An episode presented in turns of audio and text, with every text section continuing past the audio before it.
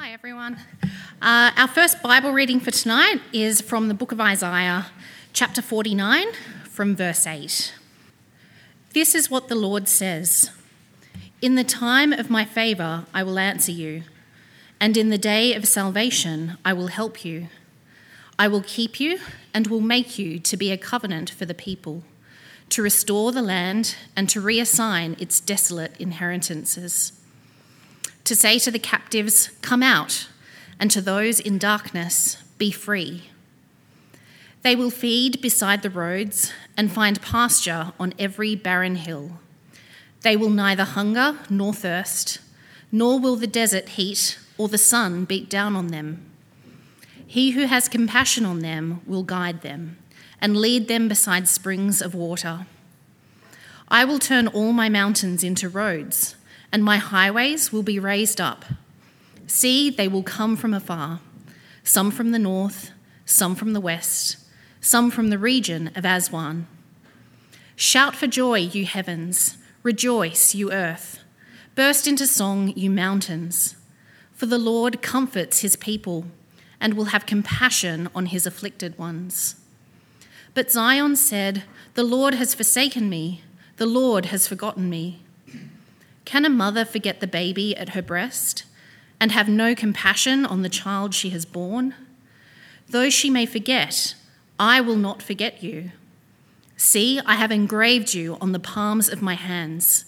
Your walls are ever before me. Your children hasten back, and those who laid you waste depart from you. Lift up your eyes and look around. All your children gather and come to you. As surely as I live, declares the Lord, you will wear them all as ornaments. You will put them on like a bride. Thanks, Megan. So, our second Bible reading tonight is from Matthew chapter 9, verses 14 to 36. Then John's disciples came and asked him, How is it that we and the Pharisees fast often? But your disciples do not fast. Jesus answered, How can the guests of the bridegroom mourn while he is with them? The time will come when the bridegroom will be taken away from them, then they will fast.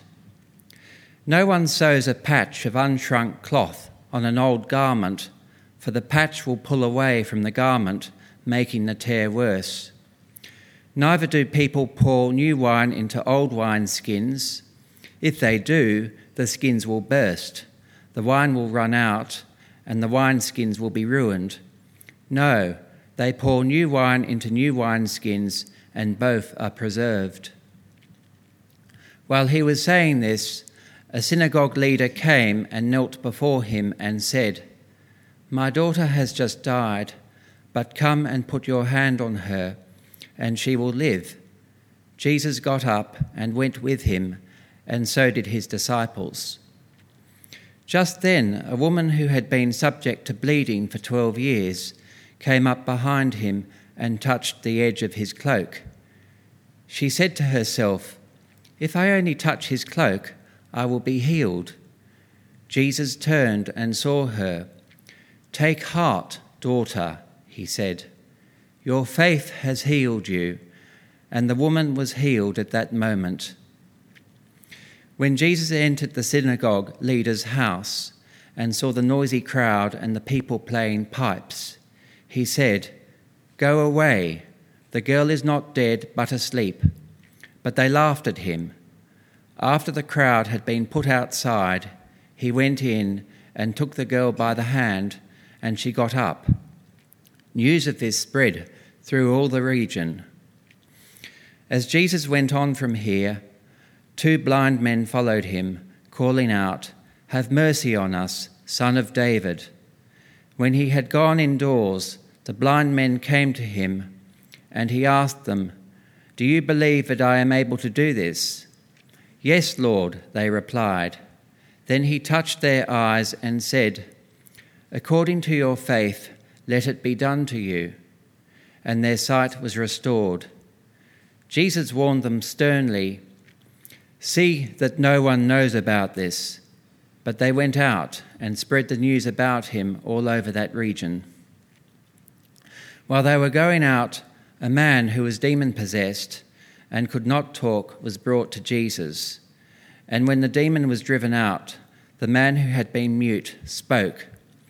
The crowd was amazed and said, Nothing like this has ever been seen in Israel. But the Pharisees said, It is by the prince of demons that he drives out demons. Jesus went through all the towns and villages, teaching in their synagogues, proclaiming the good news of the kingdom, and healing every disease and illness. When he saw the crowds, he had compassion on them, because they were harassed and helpless, like sheep without a shepherd. This is the word of the Lord. Thanks be to God. Thanks, Megan. Thanks, David. Let's want to keep your Bibles open there, and I will pray for us.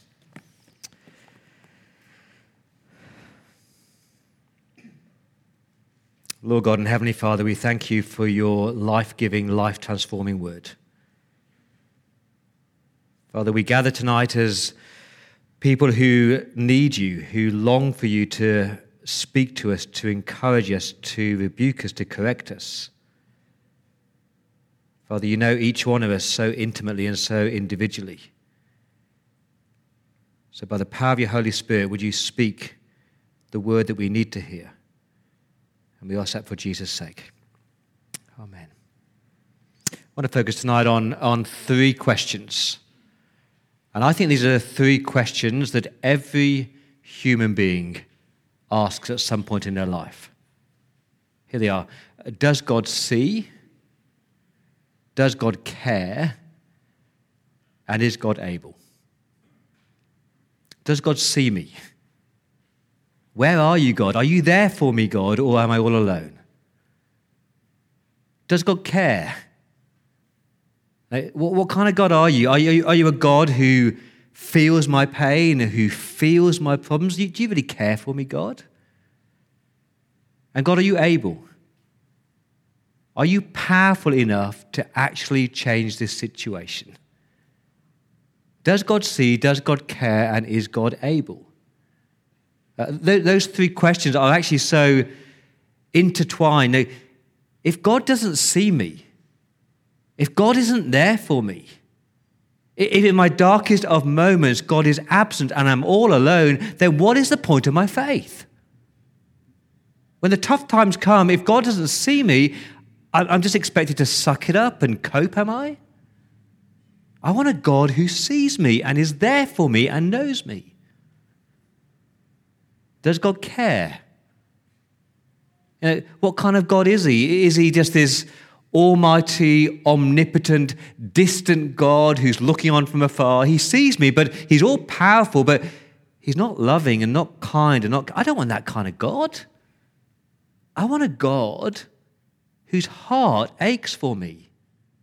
He's loving, He's kind, He's tender, He's, he's compassionate. That's the God that I want. Now, it's nice that God is kind and tender and loving. That's lovely, that's heartwarming. But I want more than that. I actually want a God who is able and powerful to change the situation. And let me, let me say if you've never asked these questions, there'll come a time in your life when your perfect plans fail and your perfect life unravels there come a time when you face heartache and burdens and you're broken and you're in pain and you will cry out, God, do you see me? God, you care for me? And God, are you able? And in those moments, Matthew chapter 9 will be a beautiful chapter for you. Because in this chapter, Jesus says, I see you and I know you and I care for you and I'm able to help you. It's a brilliant chapter. Open your, your Bibles to Matthew chapter 9. And Jesus meets all these different people. He, he's met a, a paralyzed man and he, he, he heals him. He meets a, a tax collector called Matthew and he says, Follow me. He meets these Pharisees and he challenges them about their religiosity. And then he meets this, this powerful synagogue ruler and his dead 12 year old daughter. He meets a bleeding woman who has been an outcast for 12 years. He meets a blind man who's been marginalized and mocked. He meets a demon possessed man who is also mute. And then this massive crowd. So you've got all these different people, different people, different backgrounds, different needs. But deep down, they're all the same. Because deep down, they're just human beings facing a particular need or particular problem. Because they're all broken, they're all burdened, they're all distressed and desperate for help. Just like every single person I'm staring at right now. Because let's be honest. Let's quit the pretense. Let's get rid of the facades. Take off your mask. Each one of us are burdened and broken and distressed and desperate if we would just actually admit it. So we're going to focus on verses 18 to 26, the story of the synagogue ruler and the bleeding woman. But we're going to do that by looking deeply into just one verse. Matthew 9, verse 36 says this When Jesus saw the crowds, he had compassion on them because they were harassed and helpless, like sheep without a shepherd. I love that word compassion. It's such a beautiful word. Jesus' heart went out to people in need. Now, that, that's, that's too weak. The word, the word compassion is actually the word gut wrenching or bowels. And what this verse is saying is when Jesus sees anyone in need, he's got this gut wrenching, deep seated longing and desire to help that person. He's just overwhelmed with love and compassion and tenderness for that person. Do you ever think of Jesus like that? Now, just read your Bibles. When he fed the 5,000 people, he had compassion. And when he fed the 4,000, he had compassion. When he healed the leper, he had compassion. The widow of Nain, he had compassion. When he went to Gethsemane, he was full of compassion. That is, that is our Lord Jesus Christ. He, he is not just omnipotent, He's compassionate. Now, why did Jesus leave heaven and come to earth? What prompted him to go from city to city? What propelled him to, to seek out the lost? What moved him to go to the cross with all the shame and the pain? And the answer isn't duty, the answer is compassion. He sees every man and every woman and every boy and every girl, and his heart aches for them. Do you think of Jesus like that? I've got three simple points tonight. Here's the first Jesus sees. Jesus sees. Look at that verse again. When, when Jesus saw the crowds. Let's just stop there. That, that word saw, it literally means he had eyes for them. Not, not just seeing them visually, but actually he saw them as individuals. That's extraordinary. In this sea of faces, different people, different needs, Jesus sees every single human being. Some people had physical needs, they were sick. Some people had financial needs, they were poor. Some people had relational needs, they were, they were lonely. Some people had emotional needs or theological needs, and other people might not have seen them, but Jesus always did. I like to imagine Jesus on a packed peak hour train in Sydney and he sees every single person on that train. Now, Jesus did not walk around on earth with his, his head stuck in his iPhone. He lifted his eyes and he saw real people.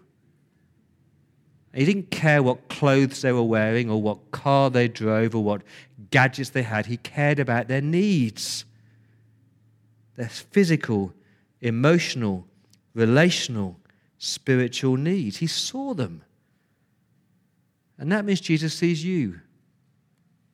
He's not oblivious to whatever burdens you're carrying right now. But more than that, he sees you as you really are. Forget the facade, strip off the mask, quit the pretense. I know that we like to pretend that we are successful and significant, or we are comfortable and we are capable, but we're not. What, what, what, you, what words does Jesus use to describe all people? Look at the verse. He had compassion because they were harassed and helpless. A better translation is they were distressed and dispirited. Harassed is actually a beautiful word. It means that you are troubled, you are vexed, you are burdened, you are weighed down by stress and sadness, you are confused or in pain or, or, or lonely. And again, I think it's a pretty good description of people, don't you? We're all harassed. It's called living in a broken world. And we're helpless. Uh, the word there means powerless to rescue, powerless to help yourself. Uh, the, the word is actually cast down. And it's a farming word. So if you ever see a sheep, not that we go to the country, but you ever see a sheep and it is on its back and all four legs are in the air, that's what it means to be cast down. Now, what you might not know is that physiologically, sheep's, sheep, if they're in that position, it's impossible for a sheep to turn itself upright again. It's actually physically impossible for a downcast sheep to get itself back on its feet again. It's in danger, it's vulnerable, it needs a hand to get up again. That's how Jesus sees people burdened, broken, harassed, helpless. Uh, like, like sheep without a shepherd, he says. He looks at people and says, You all need guidance, you all need direction, you're all in danger of wandering, you're all in danger of getting lost in life. Now, if you, if you know your Bibles, that, that phrase, sheep without a shepherd, comes regularly in the Old Testament. Numbers 27, 1 Kings 22, Ezekiel 34. God had appointed leaders to shepherd the flock.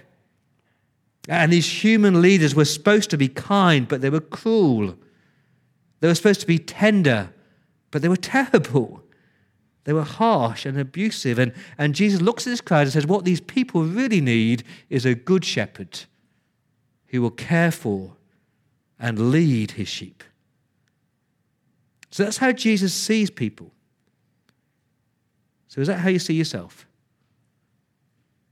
Can I say, if you don't have the humility to come before God and says, God, I'm not successful, and I'm not significant, and I'm not capable, I'm not comfortable. I'm harassed. I'm helpless. I'm a sheep without a shepherd. If you haven't done that, you're missing out on experiencing and encountering an intimacy with God. I think way too many Christians are way too self sufficient because they think they're a somebody. It's a beautiful description. Jesus sees. He sees your needs. Uh, come back to verse 18. While, while Jesus was saying this, a, a synagogue leader came. We know from Mark's gospel his name is Jairus. And he knelt before Jesus. That's a sign of respect, yes, but it's also a sign of desperation. Uh, this is a man who had power, position, and influence. But believe me, church, there comes a time in everyone's life when all the money and all the power, all the power in the world can't help you. There comes a time when you hit rock bottom. Uh, this man has hit rock bottom because we're told in verse 18 his daughter has just died. And again, you know, from Mark's gospel, she was 12 years old. Can you imagine that? A 12 year old daughter is dead. You don't to persuade this man that he is helpless. He has this gut wrenching grief, and he can't fix this. He can't change this. He can't handle this. But Jesus can. And so he comes to Jesus in verse 18 and says, Please come, Jesus. Please put your hand on her, and I believe she will live. That's extraordinary faith, isn't it? He believes that Jesus has the power not just to heal, but to raise her from the dead. And Jesus sees him. He got up and he bothered to go with this man because he's desperate. You ever been desperate to get so in a, in a hurry? It was almost seven years ago. It was November the 24th at 12.30 p.m. and I was in the office over there. I got a phone call from North Shore Hospital to say, get here within half an hour. We're performing an emergency C-section. Your son's about to be born. 30 minutes to get to North Shore Hospital. You think that was easy. Except the traffic was just awful. And there was this red Skoda that was driving so slow. And then she, they, they, did a, a right. they did a right hand turn, except they didn't. I was going, come on, come on. I think that's how Jairus felt. He is desperate for Jesus to get to his dead daughter. But Jesus sees somebody else in need. And when he sees somebody in need, he can't help but stopped to help them. Uh, verse 20, just an, a, a woman who had been subject to bleeding for 12 years. Can you imagine that? Menstrual bleeding, constantly bleeding for 12 long years. And just so you realize, she would be ceremonially unclean. According to Leviticus 15, she's an outcast. She didn't belong anywhere. She couldn't go anywhere. She should have stayed at home. She certainly could not do anything remotely religious. And I imagine she tried everything doctors, healers, Dr. Google, but no one could help her. But she comes to Jesus because she believes Jesus can help her, and he can. Verse 21. She said to herself, If I can only touch his cloak, I will be healed. That's amazing faith. But I love verse 22. Look at verse 22. Jesus turned and he, what's the word there? He saw her. He saw a woman that the world ignored.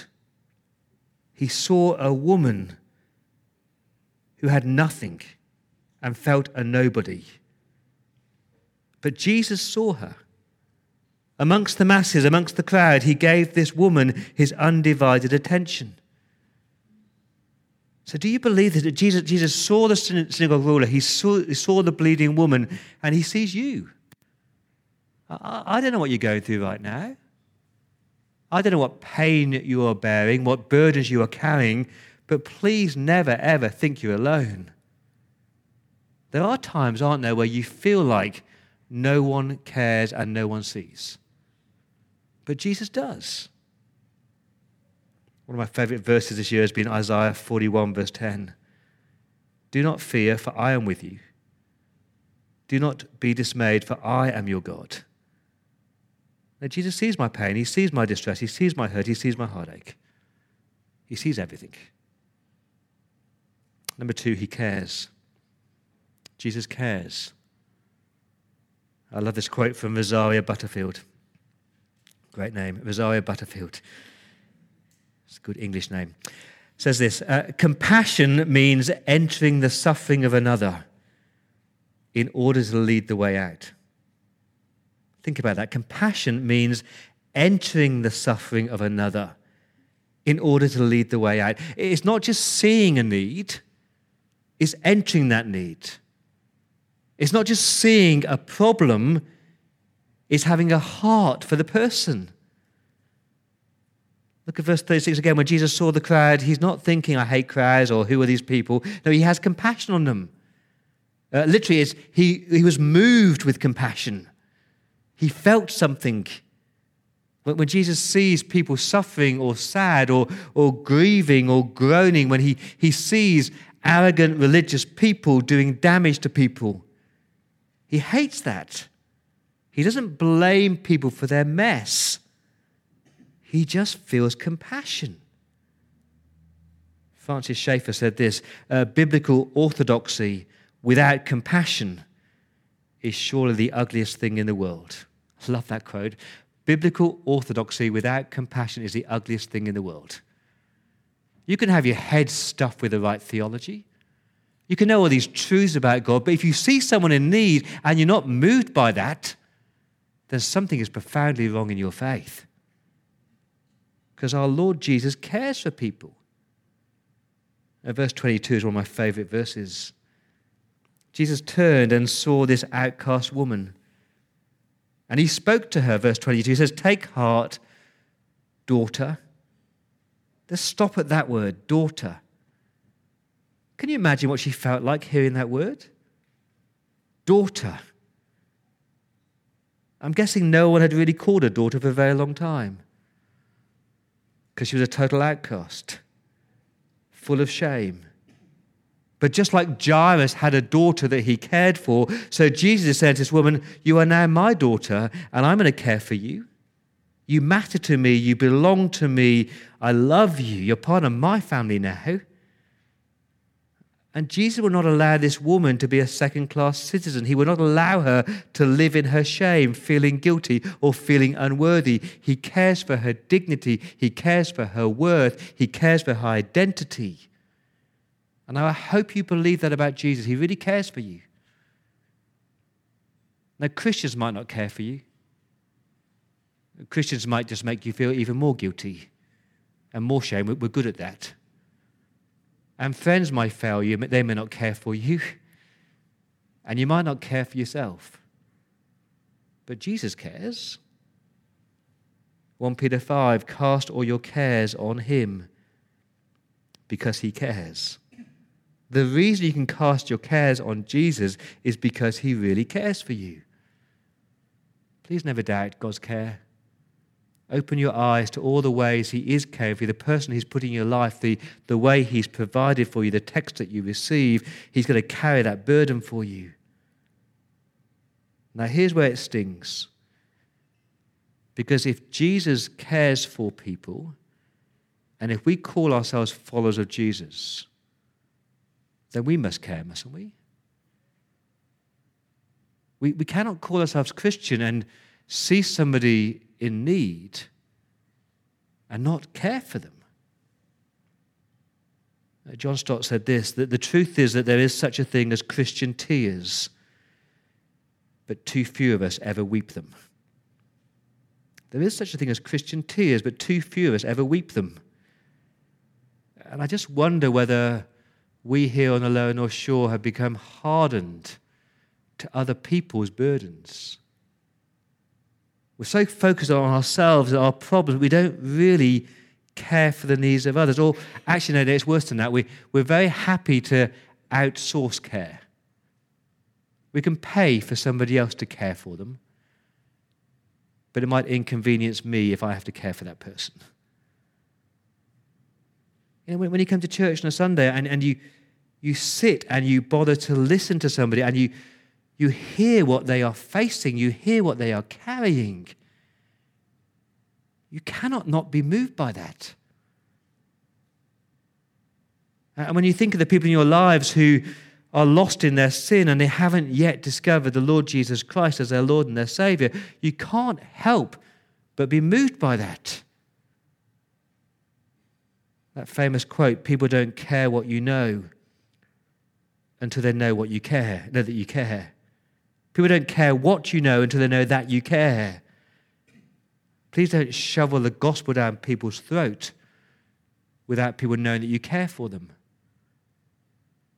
There was a, a missionary in Tunisia, in North Africa, and she went there to, to witness to Jesus Christ to the Muslim community. And, but as is often the case, it was really hard, slow work. There was one young boy who came to learn English every single week. And this Christian lady taught him English every week and shared the gospel, but he just didn't want to know about Jesus. He's about to turn 18, his last English lesson. He's about to head off to university, and she gives it one last shot. She explains the gospel so clearly, and he says, I don't want to know. And so he hugs her goodbye and he walks down her garden path. He stops at the gate and he turns to look at his teacher one last time. And he sees this woman, this Christian woman, in floods of tears, and she is sobbing and sobbing and sobbing. And he said, That's when I realized how deeply she cared for me. And so he turned round, went back into the house, sat down again, heard the gospel, and gave his life to Christ.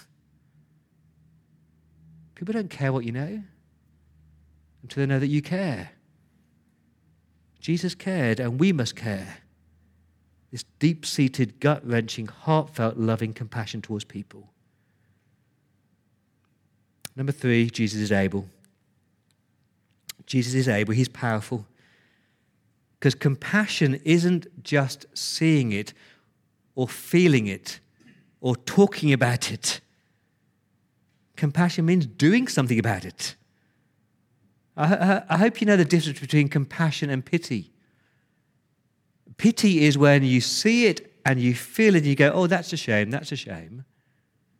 But compassion is when you take that pity and you do whatever you can, whatever's within your means, to actually help that person. That is compassion. And that's what Jesus did. He wasn't just moved, he, uh, he was moved to action. And so when he sees the, the bleeding woman, he says, Your faith has healed you. Your faith, not, not touching the cloak, but her faith had healed her. And instantaneously, miraculously, he performed a miracle. The woman's ecstatic, Jairus is desperate. A quick aside I, I do think sometimes God needs to take you to the place of utter, utter desperation until you really do believe that only God is powerful and able to help. Well, Jairus is desperate, verse 23. When Jesus entered the synagogue leader's house, that's Jairus' house, he saw this noisy crowd and people playing pipes. He's at a funeral service. Unlike Sydney funerals that are polite and reserved, Middle Eastern funerals were loud. There was wailing, there was shouting, there was guttural grief. And Jesus says, verse 24, Go away. The girl isn't dead, but she's asleep. I wouldn't recommend saying that at a funeral. Either he's mad, insensitive, or he has the power to help. Now, here's the miracle, verse 25. After the crowd had been put outside to dampen down the messianic expectation, Jesus went inside. He took the girl, just touched her, took her by the hand, and, and she got up. That is powerful, isn't it? Not just woke up, but she got up, not just roused her, but resurrected her. That is the power of Jesus Christ. Come now to verse 28. These, these blind men, he asked the question Do you believe that I am able to do this? Do you? Do you believe that Jesus Christ has the, the power to heal the sick, to give sight to the blind, to make the lame walk again, to even raise the dead? If, if he can do that, then surely, surely he can carry your burden and fix your problems. Now, he, he might not do that. He might choose not to do that, but please don't question his power to do it. Now, I think we're really good at, at quoting that famous verse in Ephesians 3 that our God is able to do more than we ask or imagine. Actually, that's not right. The, the verse says God is able to do immeasurably more than you ask or imagine. Do you believe that? Okay, here's the litmus test. This Wednesday, we have a special central prayer meeting. It's called a healing service. And most Sydney Anglicans go, Whoa, healing. but the reality is that Jesus has the power to heal your emotional, your physical, and your spiritual needs. Do you believe that? Because if you do, please don't sit at home on Wednesday night at 7:45 watching Netflix. Come here. Be open, be vulnerable, be expectant and ask God for healing. Now he might choose not to, but please don't doubt his power to do it.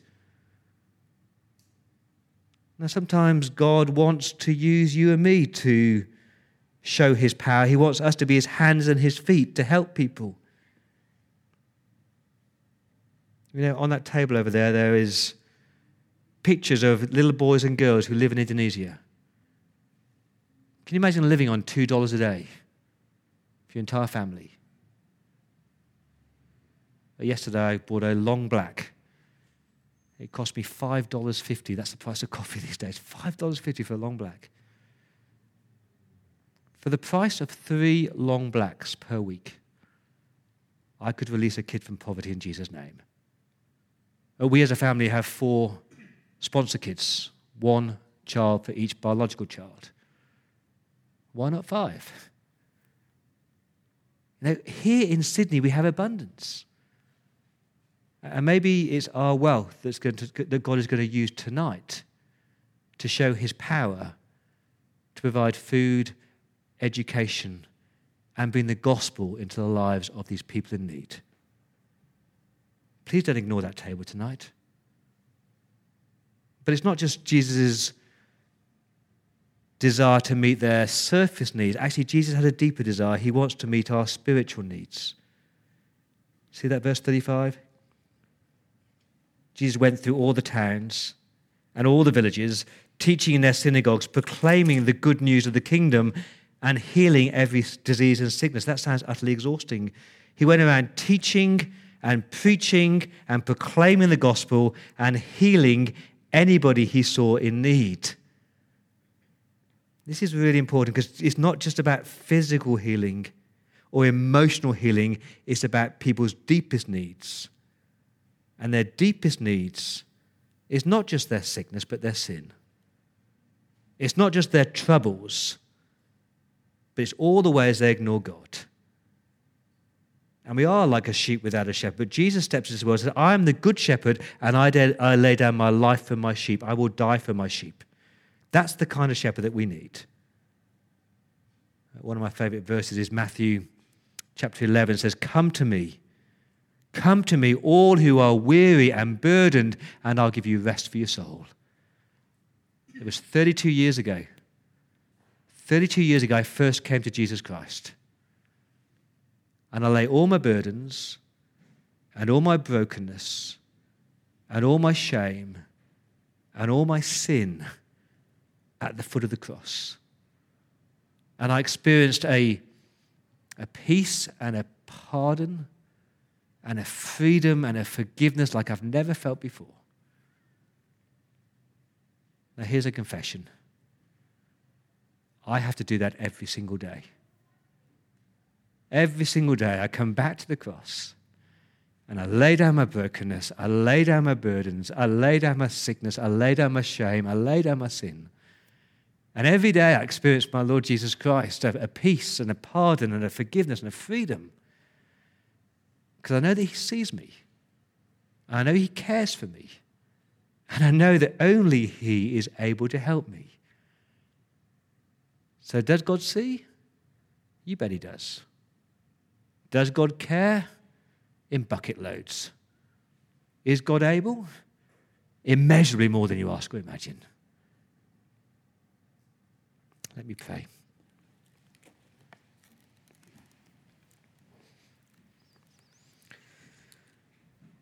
Oh, Lord Jesus, thank you that you care. And I invite you now, where you are, just to come before the Lord and lay down a burden or a brokenness, a shame or a sickness or a sin.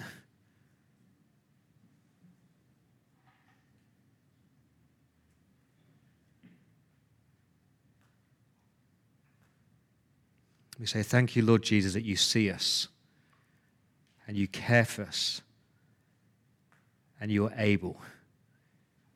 We praise you, Lord Jesus.